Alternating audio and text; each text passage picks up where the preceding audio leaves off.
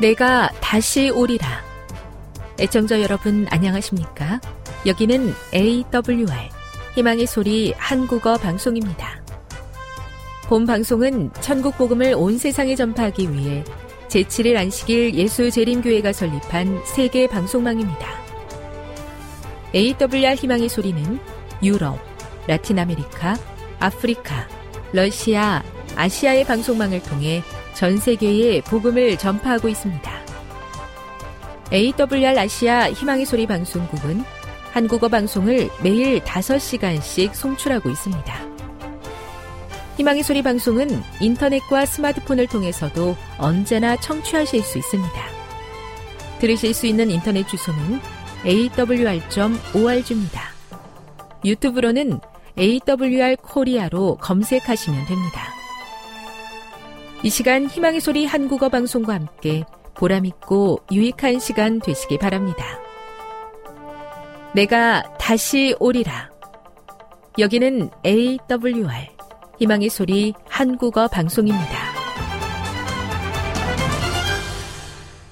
주파수 안내입니다. 괌에서 송출하는 우리 방송은 한국 표준시로 새벽 1시 30분에 11,955kHz로 새벽 2시 30분에 15,530kHz로 새벽 5시에 9,700kHz로 3회에 걸쳐 송출하고 있습니다. 스리랑카에서 송출하는 우리 방송은 한국 표준시로 새벽 4시에 9,765kHz로 우즈베키스탄에서는 밤 9시에 15,530kHz로 타지키스탄에서는 밤 9시에 15,515kHz로 각각 1시간씩 방송하고 있습니다. 애청자 여러분의 많은 청취 바랍니다.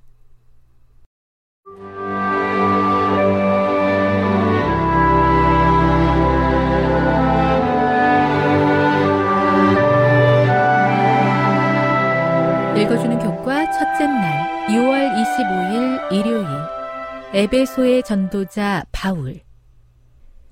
바울은 두 번째 선교 여행의 마지막에 에베소를 처음 방문했다.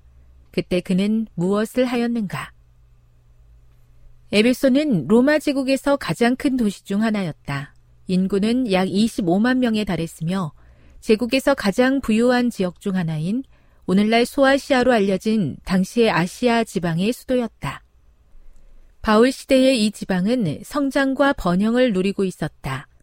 항구 도시인 에베소는 중요한 육로 교통의 요충지이기도 했다. 에베소 사람들은 많은 신들을 섬겼지만 그 중에서도 도시의 수호 여신으로 여겨지는 아르테미스를 최고로 숭배했다.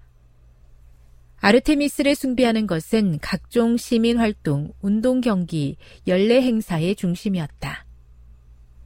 바울은 이후 세 번째 선교 여행을 위해 에베소로 돌아와 3년 동안 그곳에 머물렀다. 바울은 에베소의 기독교를 확고히 세우기 위해 그곳에서 오랜 시간을 보냈다.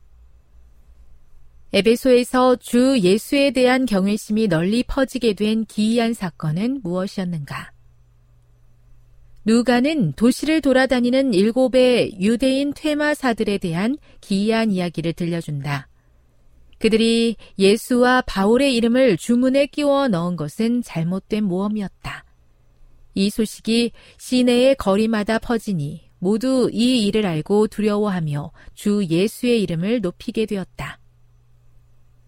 이 사건은 이미 신자가 된 사람들에게도 깊은 영향을 미쳤는데 이들은 은 5만에 해당하는 값비싼 주술서들을 공개적으로 불태웠다. 신자들은 물론 에베소의 주민들까지 예수님에 대한 경배가 다른 것 또는 다른 존재에 대한 숭배로 저하될 수 없다는 것을 배웠다. 교훈입니다. 2차 선교 여행 이후로 바울은 에베소에서 복음을 전하기 위해 노력했다. 아데미 숭배의 중심지에서 바울의 수고로 주 예수를 경외하는 사람들이 늘어났다. 묵상. 에베소인들이 막대한 재정적 손실을 감수하면서까지 값비싼 책을 불태운 것은 무엇을 의미하는 행동입니까? 적용.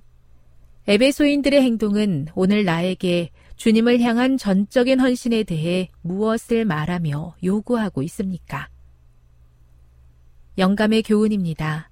마술책들을 불사른 것은 참된 회개의 증거. 에베소 사람들은 마술책들을 불사름으로 저희가 한때 좋아하였던 것을 이제 미워한다는 것을 나타내었다. 그들이 특별히 하나님께 범죄하고 그들의 영혼을 위태롭게 한 것은 마술을 의존하였기 때문이었으며 그와 같이 분계를 나타낸 것은 마술을 대적하였기 때문이었다.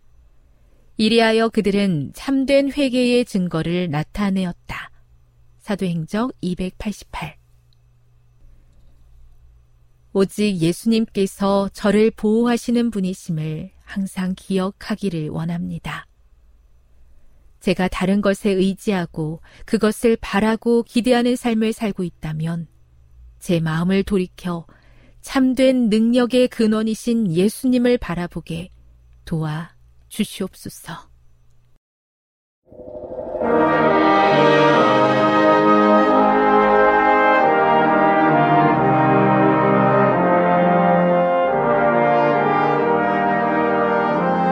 희망의 소리 청취자 여러분, 주 안에서 평안하셨습니까? 방송을 통해 여러분들을 만나게 되어 기쁩니다. 저는 박용범 목사입니다.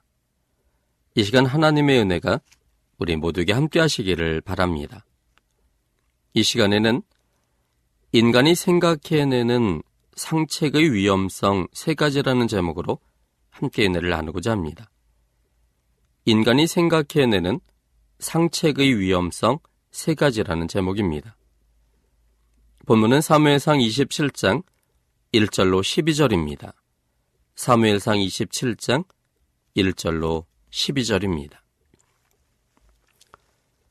다시 그 마음에 생각하기를 내가 후일에는 사울의 손에 망하리니 블레셋 사람이 땅으로 피하여 들어가는 것이 상책이로다.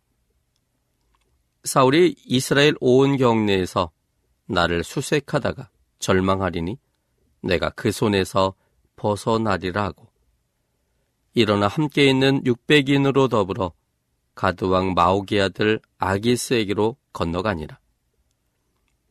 다윗과 그의 사람들이 각기 가족을 거느리고 가드에서 아기스와 동거하였는데 다윗이 그 두 안에 이스라엘 여자 아이노암과 나발이 아내 되었던 갈멜 여자 아비가일과 함께하였더니 다윗이 가드에 도망한 것을 호기 사울에게 고함해 사울이 다시는 그를 수색하지 아니하니라.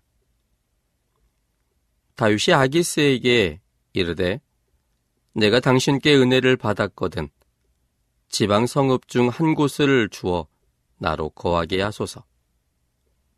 당신의 종이 어찌 당신과 함께 왕도에 거하리이까? 아기스가 그날에 시글락을 그에게 주었으므로 시글락이 오늘까지 유다 왕에게 속하니라. 다시 블레셋 사람의 지방에 거한 날 수는 1년 넉 달이었더라. 다윗과 그의 사람들이 올라가서 구술 사람과 기르스 사람과 아말렉 사람을 침노하였으니 그들은 옛적부터 술과 애굽 땅으로 지나가는 지방의 고민이라. 다시 그 땅을 쳐서 남녀를 살려두지 아니하고 양과 소와 나귀와 약대와 의복을 취하고 돌아와서 아기스에게 이름해 아기스가 가로되 너희가 오늘날 누구를 침노하였느냐 다이시 가로되 유다 남방과 여라무엘 사람의 남방과 겐 사람의 남방이니이다. 다윗이 그 남녀를 살려 가드로 데려가지 아니한 것은 그의 생각에 그들이 우리에게 대하여 이르기를 다윗의 행사가 이러하여 블레셋 사람이 지방에 거하는 동안에 이같이 행하는 습관이 있다 할까 두려워함이었더라. 아기스가 다윗을 믿고 말하기를 다윗이 자기 백성 이스라엘에게 심히 미움을 받게 하였으니 그는 영영이 내 사역자가 되리라 하니라. 우린 지난 시간에 인간이 생각해내는 상책의 위험성 세 가지 중에 그 첫 번째 상황을 살펴봤습니다. 지난 시간에 살핀 것은 인간이 생각해내는 상책에는 예측의 위험이 있다는 사실이었습니다. 예측은 예측대로 되지 않을 위험이 있습니다. 과거의 경험 속에 그리고 모든 지식을 총동원하여 미래에 대해 예측할 수 있지만 그것은 반드시 맞는 일이 아니었습니다. 오히려 언제나 우리와 함께 계시며 내 편이 되신 하나님의 약속을 신뢰하는 것이 예측하는 것보다 훨씬 낫다는 사실을 지난 시간에 살펴봤습니다. 오늘은 그 두 번째입니다. 둘째는 인간이 생각해내는 상책에는 극단의 위험이 있습니다. 인간이 생각해내는 상책에는 극단의 위험이 있습니다. 본문은 1절 중간 부분에 있는 말씀입니다. 사무엘상 27장 1절의 중간 부분입니다. 블레셋 사람이 땅으로 피하여 들어가는 것이 상책이로다. 블레셋 사람이 땅으로 피하여 들어가는 것이 상책이로다. 죄도 궁지에 몰리면 고양이를 문다는 속담이 있습니다. 쥐의 천적은 고양이입니다. 쥐가 고양이의 야옹하는 소리를 듣는 순간 쥐는 그대로 얼음이 되어버립니다. 벌벌 떨 뿐 오금이 저린 듯 꼼짝없이 그대로 있습니다. 교육받은 것도 아닌데 나면서부터 쥐의 유전자에는 고양이 앞의 쥐가 되는 유전자가 있는 듯합니다. 고양이 앞에서 쥐가 얼음이 되어버리는 것은 천성적인 것이어서 언제나 그렇게 하는데 그런데 예상과 달리 예상치 못한 쥐의 공격이 있을 수도 있습니다. 그것은 자신도 모르게 쥐가 고양이를 향해 공격해 버리는 것입니다. 그때는 더 이상 도망칠 희망이 사라질 때, 즉 절망감에 갑자기 압도되어 쥐가 그동안 한 번도 해보지 않은 일을, 자신도 놀랄 만한 일을 자신도 모르게 해버리는 것입니다. 이런 상황을 극단적이라고 표현합니다. 일반적인 것이 아닌 매우 특별한 상황에서 벌어지는 일입니다. 평소처럼 평안했거나 극도의 스트레스가 몰아치지 않았다면 그리고 하나님을 중심에 두고 그 약속을 신뢰하고 있었더라면 다윗은 절대로 블레셋 사람이 땅으로 들어갈 수가 없었습니다. 왜냐하면 다윗과 블레셋과는 서로 양립될 수 없는 철저한 원수 관계였기 때문입니다. 성경 곳곳에서 이 다윗과 블레셋과의 불편한 관계를 아주 잘 설명하고 있습니다. 사무엘상 17장 1절에 있는 말씀입니다. 사무엘상 17장 1절입니다. 블레셋 사람이 그 군대를 모으고 싸우고자 하여 유다에 속한 소고에 모여 소고와 아세가 사이에 에베스담밈에 진침해 오늘 갑자기 블레 사람들이 군대를 모았습니다. 이유는 단 한 가지였습니다. 이스라엘과 싸우기 위해서였습니다. 싸움이 일어날 만한 조건 때문에 블레 사람들이 군대를 모은 것이 아니라 그저 오래된 악감정 속에서 이스라엘을 호시탄탐 노리다가 기회가 될 때 군대를 모으고 싸우려고 그렇게 나서는 모습입니다. 또한 사무엘상 17장 51절 52절에 있는 말씀입니다. 다시 달려가서 블레셋 사람을 밟고 그의 칼을 그 집에서 빼어내어 그 칼로 그를 죽이고 그 머리를 베니 블레셋 사람들이 자기 용사의 죽음을 보고 도망하는지라. 이스라엘과 유다 사람들이 일어나서 소리 지르며 블레셋 사람을 쫓아 가이와 에그론 성문까지 이르렀고 블레셋 사람이 상한 자들은 사라임 가는 길에서부터 가드와 에그론까지 엎드러졌더라. 다윗과 이스라엘 사람들이 블레 사람들에 대하여 얼마나 큰 저기를 갖고 있는지를 보여주고 있습니다. 전쟁을 일으킨 블레셋 사람을 향하여 다윗과 이스라엘 사람들은 맹 공격을 했습니다. 블레 사람의 가장 큰 장군이었던 골리앗이 죽었을 때, 그래서 블레 사람들이 낙심하여 도망했을 때, 아마도 큰 적이가 없었다면 쫓아가서 죽이지는 않았을 겁니다. 그런데 이스라엘과 유다 사람들은 도망하는 이 블레 사람들의 군사를 보며 일어나서 소리 지르며 블레 사람들을 쫓아갔다고 기록하고 있습니다. 그래서 상한 자들까지도 그들을 따라가서 반드시 죽이고야마는 이 블레셋 사람들과 이스라엘과 유다 사람들의 적의의 관계를 적나라하게 보여주고 있습니다. 또한 사무엘상 18장 6절로 7절입니다. 무리가 돌아올 때 곧 다윗이 블레셋 사람을 죽이고 돌아올 때 여인들이 이스라엘 모든 성에서 나와서 노래하며 춤추며 소고와 경세를 가지고 왕 사울을 환영하는데 여인들이 뛰놀며 창화하여 가로되 사울의 죽인 자는 천천히요 다윗은 만만히로다 한지라. 사울이 이 말에 불쾌하여 심히 노하여 가로되 다윗에게는 만만을 돌리고 내게는 천천만 돌리니 그에 더 얻을 것이 나라밖에 무엇이냐 하고 이 본문 속에서는 사울이 여인들의 소리에 매우 민감하여 다윗에 대하여 심히 노하는 장면이 기록된 것처럼 보입니다. 사실 그 내용이 주를 이루고 있습니다. 그런데 이 부분에서도 놓쳐서는 안 되는 부분은 다윗이 블레셋 사람을 죽이고 돌아올 때 여인들이 모두 나서서 노래하며 춤추며 소구와 경세를 가지고 그리고 큰 소리로 외쳤다는 장면입니다. 블레셋 사람을 죽이고 돌아오는 그 일이 여인들에게 기쁨을 주었다는 사실입니다.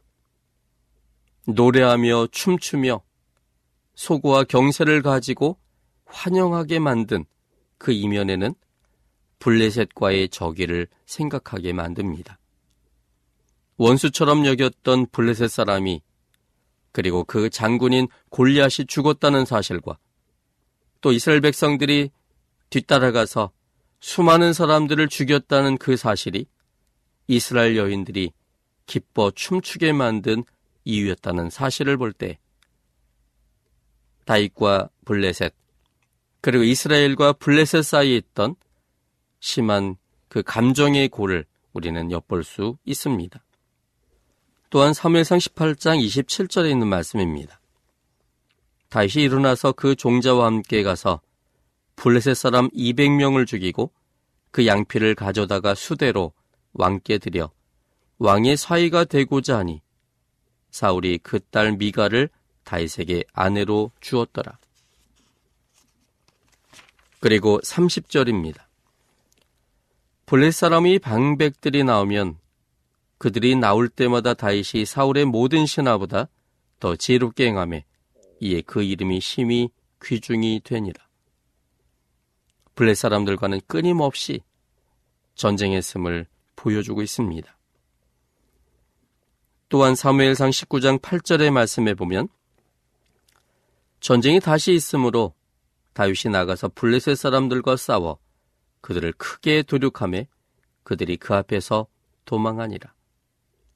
전쟁은 언제나 벌어졌습니다. 블레셋과 이스라엘은 평화로운 때가 거반 없었습니다. 호시탐탐 노리고 있다가 기회가 되면 여지없이 전쟁을 벌였고 그래서 이 본문에도 보면 다시 전쟁이 있었기 때문에 다윗이 나가서 블레셋 사람들과 싸웠고 그들을 크게 누룩했다고 했습니다. 그럼 이 말은 역으로 생각하면 블레셋 입장에서는 다윗이 원수 같은 존재일 것입니다. 저 다윗만 없었다면 자신들의 전쟁에서 그들이 승리하여 이스라엘 정복할 수도 있었을 것 같았는데 다윗이 번번이 자신들의 의도를 막아버리고 좌절시켰던 것이었기 때문에 블레 사람들은 다윗을 극도로 징후할 수밖에 없었습니다.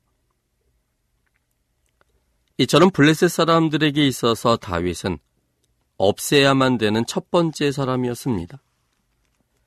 우리 사무엘상 29장 4절부터 있는 말씀을 좀 보시겠습니다. 사무엘상 29장 4절입니다. 블레셋 사람이 방백들이 그에게 노한지라. 블레셋 방백들이 그에게 이르되 이 사람을 돌려보내어 왕이 그에게 정하신 그 처소로 가게 하소서. 그는 우리와 함께 싸움에 내려가지 못하리니 그가 전장에서 우리의 대적이 될까 하나이다. 그가 무엇으로 그 주와 다시 화합하리이까? 이 사람들의 머리로 하지 아니하겠나이까? 그들이 춤추며 창화여 가로되 사울이 죽인 자는 천천히요 다윗은 만만히로다 하던 이 다윗이 아니니까 아기스가 다윗을 불러 그에게 이르되 여호와께서 사시거니와 내가 정직하여 내게 온 날부터 오늘까지 내게 악이 있음을 보지 못하였으니 나와 함께 군중에 출입하는 것이 나의 소견에는 좋으나 장관들이 너를 좋아하지 아니하니. 이제 사울을 피하여 블레셋 지방에 들어갔지만 그러나 갑자기 또 이스라엘과 블레셋은 전쟁하게 됩니다. 블레셋 땅에 살던 다윗도 이제 어쩔 수 없이 이스라엘의 전쟁 속에 함께 블레셋 편이 되어 참여할 수밖에 없는 상황이 됐습니다. 그런데 그 찰나에 아기스의 군대 장관들이 다윗이 블레셋 편에 서서 이스라엘과 전쟁하는 것에 대하여 극도로 민감해져서 그 다윗을 막아섰습니다. 그 이유는 과거의 악연 때문이었습니다. 저 사람이 블레셋 사람을 그렇게 많이 죽였는데 만약 그 사람이 블레셋과 합하여 이스라엘과 전쟁하게 된다면 그때 그의 마음이 변한다면 블레셋 사람들이 매우 위험하니까 그를 전쟁에서 빼달라고 왕에게 간곡하게 요청하는 것이었습니다. 이처럼 블레셋 사람과 다윗의 관계를 생각해 본다면 다윗에 대한 악감정이 사울이 더 많았을까요? 아니면 블레셋 사람들이 더 많았을까요? 일반적인 생각 속에서는 블레셋 사람들이 더 악감정이 많았으리라 생각하는 것은 자연스러운 생각입니다. 이것에 대해서 다윗도 같은 생각을 가졌을 것입니다. 아무리 그래도 다윗은 사울의 사위였습니다.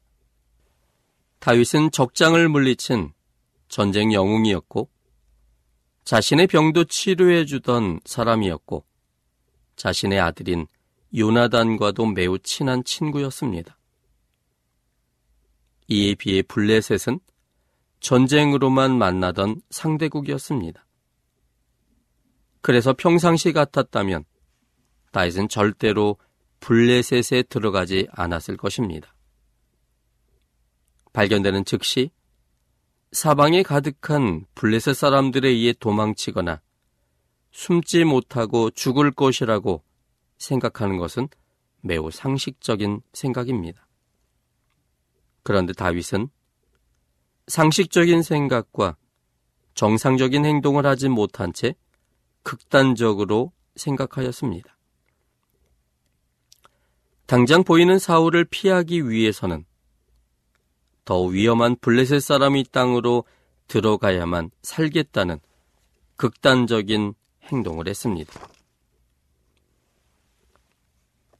눈앞의 위험이 너무나 크게 보이면 그 두려움으로 인해 사랑을 몰아냅니다.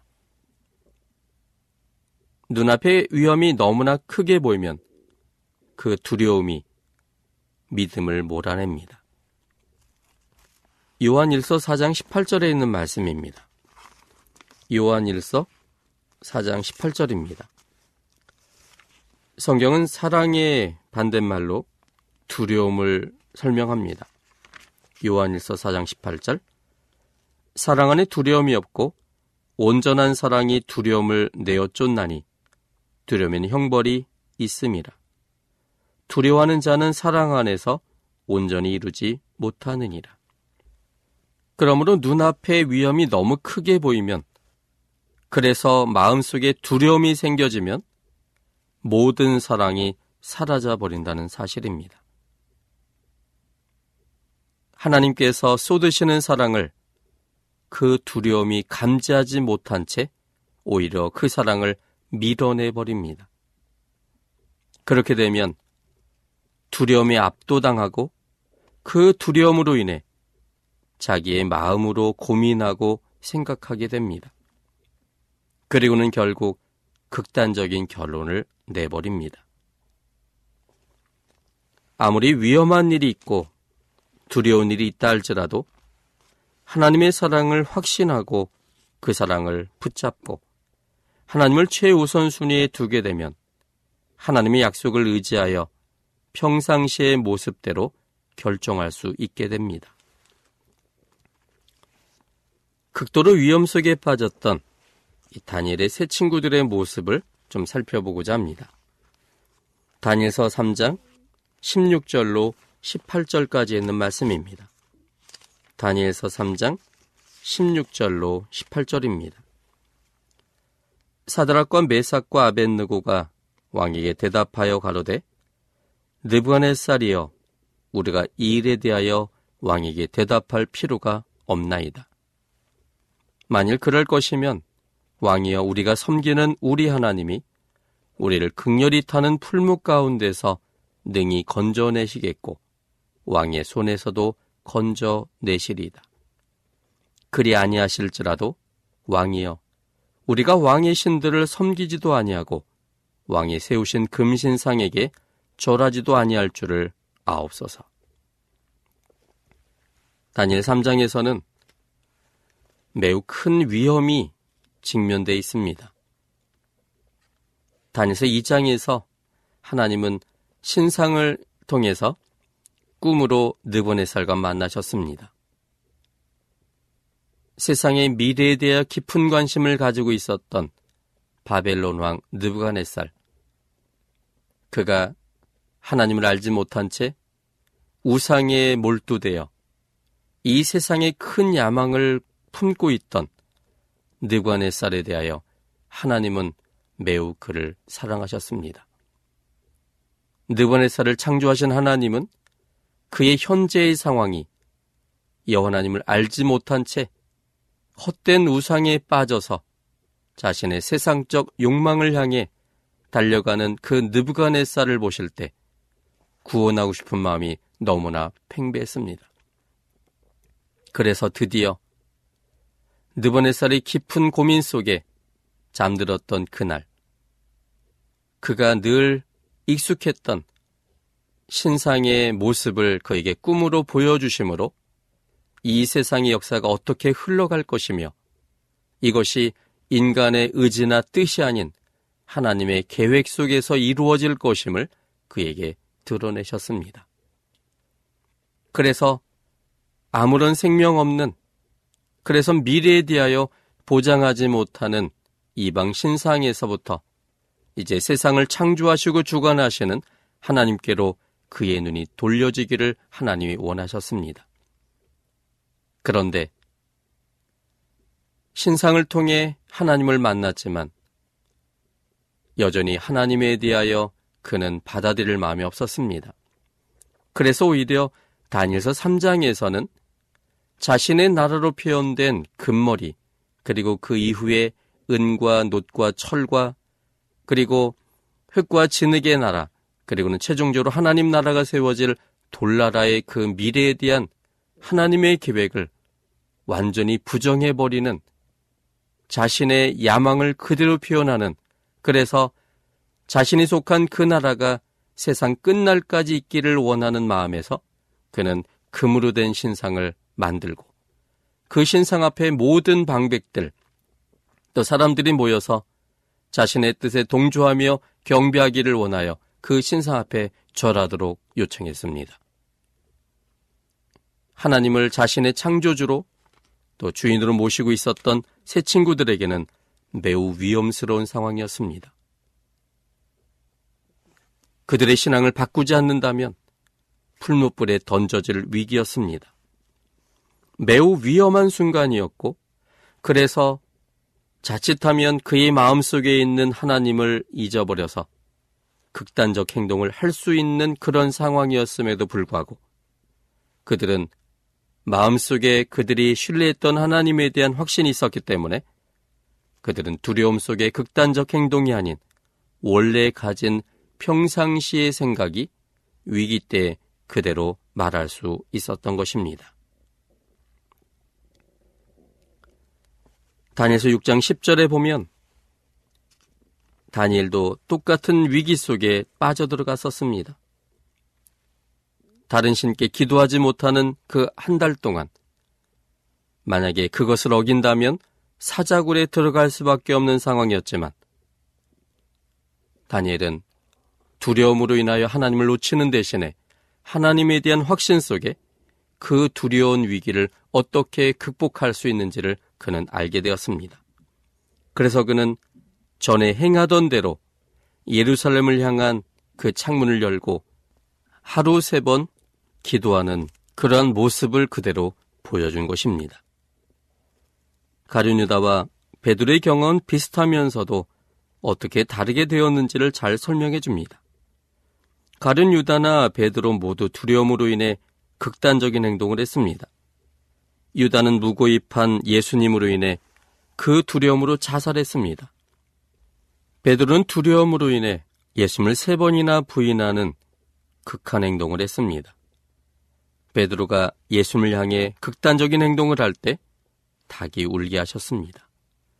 그때는 한밤중이어서 닭도 자는 시간입니다. 절대로 닭이 울 시간대가 아니었습니다. 그런데 갑자기 닭이 잠에서 깨어난 후에 큰 소리로 울었습니다. 하나님께서 닭을 깨우셔서 울게 하심으로 베드로에게 하신 예수님의 말씀을 생각나게 하셨습니다. 그리고 이미 용서하시는 예수님의 사랑을 진하게 느끼게 되었습니다. 베드로의 연약함을 아시는 예수님께서 베드로가 자신을 부정하는 선택을 하실 것을 아시지만 이미 용서하셨고 돌이켜서 회복하라고 말씀하심으로 그에 대한 변함없는 사랑을 보증하셨습니다.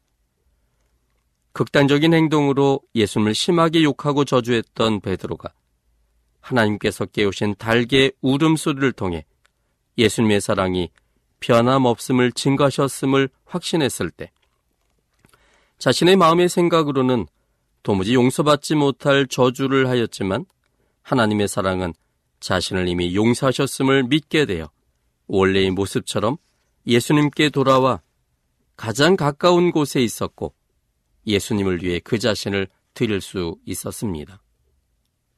우리들도 두려움으로 하나님의 사랑을 몰아내는 순간 극단적인 행동을 할 수 있는 사람들입니다.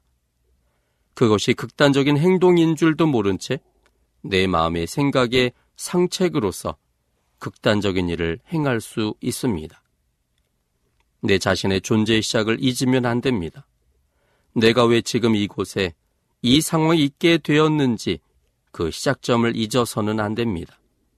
하나님께서 내 자신의 창조주로서 하신 일이라면 나를 선택하신 하나님께서 책임지시는 것은 당연한 일입니다. 하나님께서 우리를 대신하여 일하실 것입니다. 두려움 속에서 하나님을 잊어버리지 않는 한, 하나님을 신뢰하며 하나님께서 나의 존재 이유가 되심을 확신하는 한, 가장 현명한 선택을 하도록 하나님께서 도와주십니다. 지금 여러분께서는 AWR 희망의 소리 한국어 방송을 듣고 계십니다.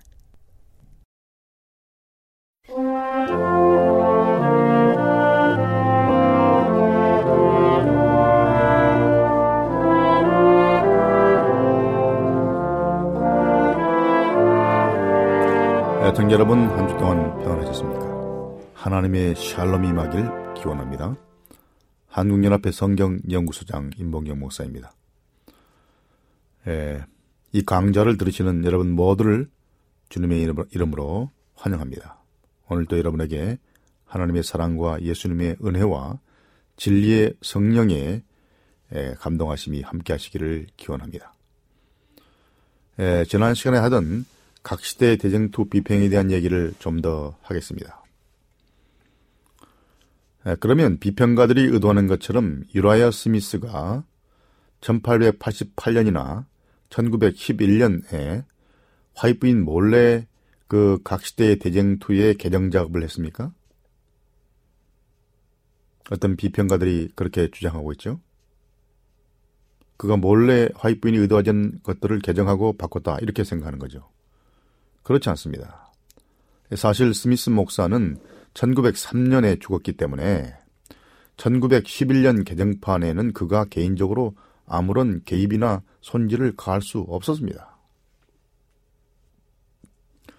두 경우 다 엘렌 화인 여사의 편집 임원진들이 직접 그녀의 감독 아래 그 작업을 수행했습니다. 변경된 것에 대한 최종 결정권은 그녀가 갖고 있었습니다.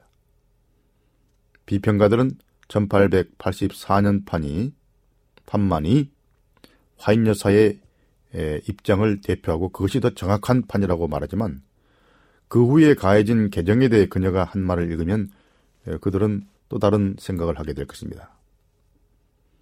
그 말은 가래 뽑은 기별 3권 113쪽에 출판되어 있습니다. 그 장의 제목은 대쟁투의 내용을 확대함이라고 되어 있습니다. 거기서 이렇게 말합니다. 이 책 곧 1888년 판을 준비하는 일에 유능한 일꾼들이 채용되었으며 이 책을 가능한 최선의 모양으로 세상에 출간하기 위하여 거에게 돈을 투자했다. 이 책이 지체 없이 세상의 구석구석까지 배포될 수 있도록 주님께서 나를 감동하여 이 책을 쓰도록 하셨는데 이는 그것에 포함된 경고들이 주님의 날에 설 수 있도록 사람들을 준비시키는 데 필요하기 때문이다. 라고 썼습니다. 분명히 화이픈이 인정한 것이고 에, 또 승인한 것입니다. 에, 지금 방송을 들으시는 정치자께서 이 질문에 더 깊은 관심이 있다면 가려 뽑은 기별 제3권 위에서 읽은 대쟁투의 내용을 확대함이라는 장 전체와 개정판에 대한 WC 화이트의 엘렌 조화이트의 아들이 WC, WC 화이트인데요. 윌리 화이트의 설명이 포함된 거기 프록 A를 읽으면 도움이 될 것입니다. 또 화인 여사가 각 시대 대쟁투 1911년 판에 대해 말한 것을 잘 읽어보시기 바랍니다. 이렇게 말했습니다.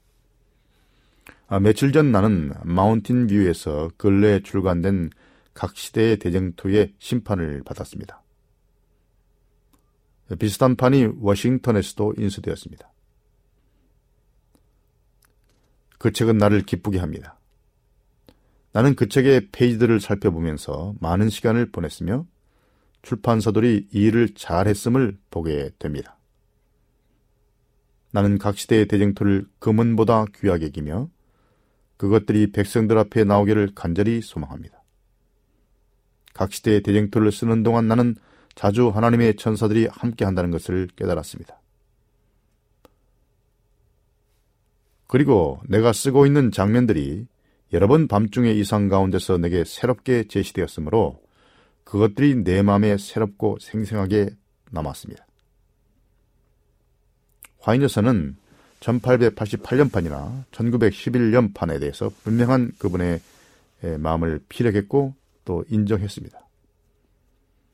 화인 여사는 각 시대의 대쟁투 1911년판에 대해 비평가들의 견해와 퍽 다른 시각을 갖고 있었던 것이죠. 우리가 누구를 믿어야 할까요? 비평가들을 믿어야 할까요? 저자 자신을 믿어야 할까요? 그 책에 대한 비평가의 평가보단 저자 자신의 평가를 따르는 것이 상식이요 지혜로운 일이 아닐까요? 자, 그러면 구체적으로 대쟁투 총소와 각 시대의 대쟁투가 어떤 과정을 거쳐 지금의 대쟁투 총소 시리즈로 그리고 지금의 각 시대의 대쟁투로 나타나게 되는지를 좀 더 소상히 구체적으로 알아보겠습니다. 왜냐하면 이 책이 문제가 되고 있기 때문에요. 그리고 대쟁투 총선은 에, 엘렌 화이트인이 저술한 책 중에서 가장 등뼈를 가장 중요한 등뼈를 이루는 부분이기 때문에 중요 중요하고요. 그래서 그 과정을 소상히 아는 것도 대단히 요긴한 일이라고 생각합니다. 하늘에서 일어난 루시퍼의 타락에서 천년기 말에 이르기까지 그리스도와 사탄 사이에 벌어진 우주적인 대쟁투를 묘사하는 다섯 관짜리 총서, 지금 현재 보좌 선지자, 선지자 왕, 시대의 소망, 사도 행적, 각 시대의 대쟁투. 이것을 말하는데 이 총서는 엘렌지 화이시 전하고자 하는 모든 에, 셋째 천사 기별, 재림교회, 남은 교회가 가지고 있는 중요한 신학적 사상의 전반적인 틀을 보여주고 있습니다. 이 총서에 예수님의 비유를 설명하는 실문교훈과 또 예수님의 유명한 산상설교인 산상 산상설교를 설명하는 산상보훈도 포함될 수 있겠습니다. 대정투 총서는 세 단계의 발전적 과정을 거쳐 지금 지금의 판이 우리 손에 들어왔습니다. 지난 시간에는 제가 간단하게 요약을 했는데 좀 소상히 알아보겠습니다. 첫 번째 단계는 먼저 영, 네 권으로 된 영적 선물이라는 책이었습니다. The Spiritual Gifts라는 책이었는데요. 1858년에 기록된 제1권에는 그리스도와 그의 천사들 그리고 사탄과 그의 천사들 사이에 대쟁투라는 부제가 붙어 있는데요. 영적 선물 1권은 엘렌 화이시 평생에 걸쳐 증보한 대댕투 총소의 주제를 위한 토대를 놓고 있고요. 그 모든 것의 요약판이라고 할 수 있습니다. 이 책은 하늘에서 벌어진 루시퍼의 타락, 아담과 하의 타락, 그리고 그리스도의 사역, 사도교회, 대배도, 종교개혁, 밀러운동의 흥기에서 천년기 말에 이르는 긴 기간을 포함하고 있습니다. 에, 에, 그리고 영적 성물 제2권은 엘렌 화이트의 자서전이고요.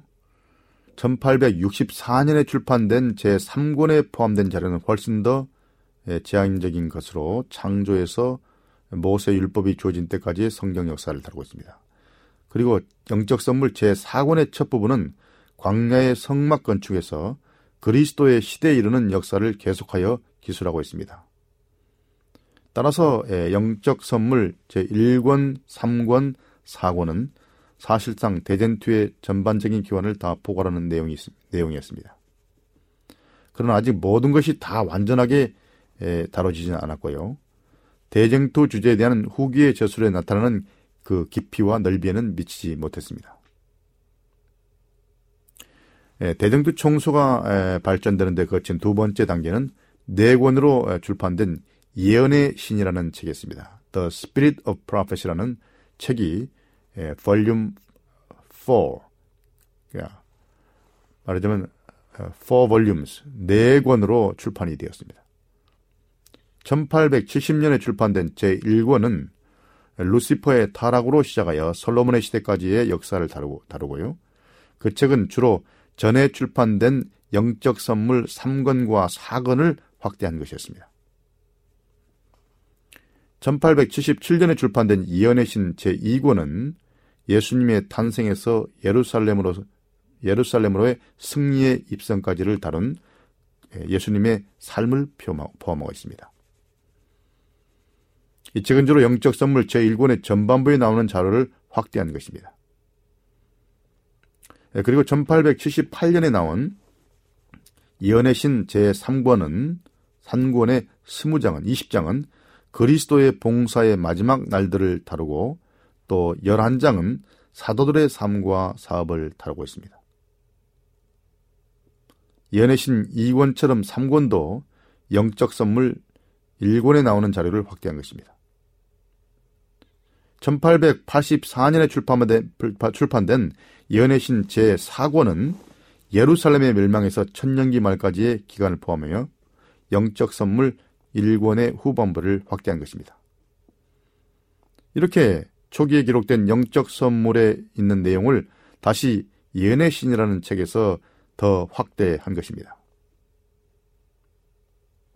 특별히 제4권은 1885년에 비재림교인들을 위한 문서전도 판매용 형태로 중쇄되었는데요. 기독교 시대에 벌어진 그리스도와 사탄 사이의 대쟁투라는 부제를 달아 출판되었습니다.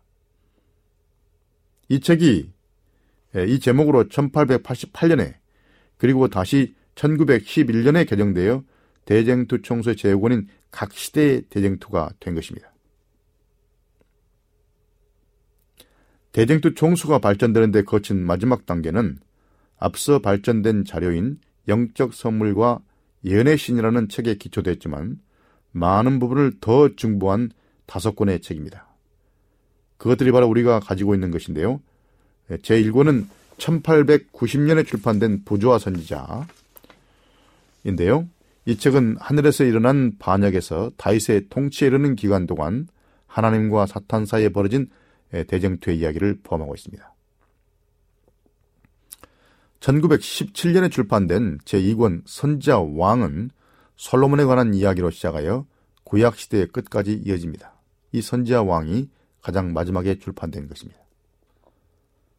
제3권은 1898년에 출판된 시대의 소망인데요. 많은 사람들은 이 책을 엘렌 와이시 쓴 가장 탁월한 저작으로 여깁니다. 이 책은 예수님의 생애와 죽음을 다루고 있습니다. 시대 소망을 준비한 것은 거의 10년이나 걸린 사랑하는 수고였습니다. 1911년에 출판된 사도행적은 대쟁투 청소의, 총소의 제4권인데요. 이 책은 사도들의 행적에서 요한계시록에 나타난 선악의 대쟁투를 추적하고 있습니다. 예, 예내신 제3권이 출판된 1878년과 사도행적이 예, 출판된 1911년 사이의 기간에 즉 1883년에 엘렌 화이시 바울의 생애라는 작은 책을 출판했습니다. 사도행적이 출판되기 전에요. 총 32장으로 이루어진 이 책이 후에 발전되고 개정된 사도행적의 전신이었습니다. 자, 그럼 여기서 논란의 대상이 되는 특별히 각 시대의 대쟁투는 어떻게 기록됐으며 그 중심 내용은 무엇인지 좀 더 또 다시 구체적으로 알아보겠습니다. 대쟁투 총수의 마지막 권인 각 시대의 대쟁투는 예루살렘의 멸망에서부터 역사의 마지막에 쓸 땅의 회복까지 역사를 포함하여 엘렌 화이트의 책들 가운데 가장 널리 읽히고 가장 많이 번역된 책 가운데 하나입니다. 이 책에 대해 엘렌 와이스는 이렇게 말했습니다. 나는 각 시대의 대쟁투라는 책을 금과 은보다 더 귀히 여기며 이것이 백성들 앞에 나오기를 몹시 갈망한다고 썼습니다. 이 각 시대의 대쟁투를 그가 귀히 여긴 것이죠. 그리스도와 사탄 사이의 대쟁투에 관한 이야기를 쓰는데 엘렌지 화이트의 생애 가운데 상당히 많은 세월이 소요되었습니다. 위에서 말한 대로 대쟁투 총선은 대장정의 과정을 거쳤습니다. 즉 1858년부터 시작해서 1915년까지 대단히 오랜 기간 동안 57년 이상 동안에 걸쳐 완성된 대작입니다. 이것이 바로 재림교의 사상 그리고 엘렌지 화이트를 통해서 나타난 영, 영적 선물, 예언의 선물의 예, 중심 등뼈를 이루는 그런 사상인 것입니다. 1858년 3월에 그녀는 첫 대쟁투 개시의 이상을 받고 자신이 이상 중에 본 사건들을 기록하라는 지시를 받았습니다. 그녀는 그의 고통의 와중 가운데서도 영적 선물 제1권을 써서 하늘에서 일어난 루시퍼의 타락으로부터 회복된 땅에 이리까지 역사의 중요한 장면들을 요약적으로 썼습니다. 이때 처음으로 그녀는 인류를 둘러싸고 선과 악의 세력이 싸우는 보이지 않는 영적인 대쟁투를 드러냈습니다. 이어지는, 이어지는 여러 해 동안 그 계속되는 이상들을 통해 그녀는 이런 초자연적인 대쟁투의 다양한 국면들을 좀 더 소상히 보여주는 추가적인 내용을 계시로 받았습니다. 이래여 1864년에는 영적 선물 제3권과 4권이 출판되어 루시퍼의 타락, 세상의 창조, 아담과 하와의 타락, 부족장들의 삶, 이스라엘의 경험 등을 더 포괄적으로 깊이 있게 다뤘습니다. 어, 위에서 언급한 영적 선물 1권에 있는 내용을 좀 더 보충하고 보충한 것이죠. 자, 우리가 이 내용들을 앞에서도 설명했지만 다시 또 반복해서 자세히 설명한 것입니다. 여러분이 잘 숙지하기를 바라는 의미에서요. 자, 그럼 오늘은 여기까지 하고 다음 시간에 또 계속해서 말씀을 드리겠습니다. 여러분 감사합니다. 다음 시간까지 안녕히 계십시오.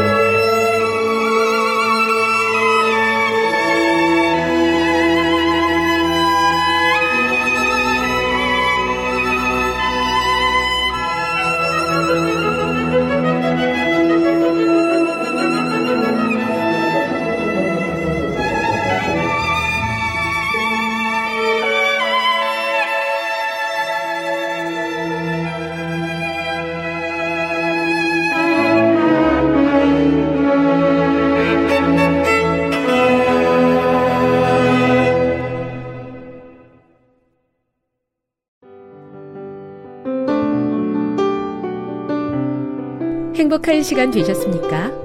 지금까지 여러분께서는 AWR 희망의 소리 한국어 방송을 청취하셨습니다. 방송을 청취하시고 문의를 원하시는 분은 우편번호 02461 대한민국 서울시 동대문구 이문로 1길 11 희망의 소리 방송부 앞으로 편지나 엽서를 보내주시거나 지역번호 02-3299-5296에서 8번으로 전화 주시기 바랍니다. 지금까지 함께 해주신 애청자 여러분들께 감사드립니다. 애청자 여러분, 다음 이 시간까지 하나님 안에서 늘 평안하십시오. 감사합니다. 내가 다시 오리라. 여기는 AWR 희망의 소리 한국어 방송입니다.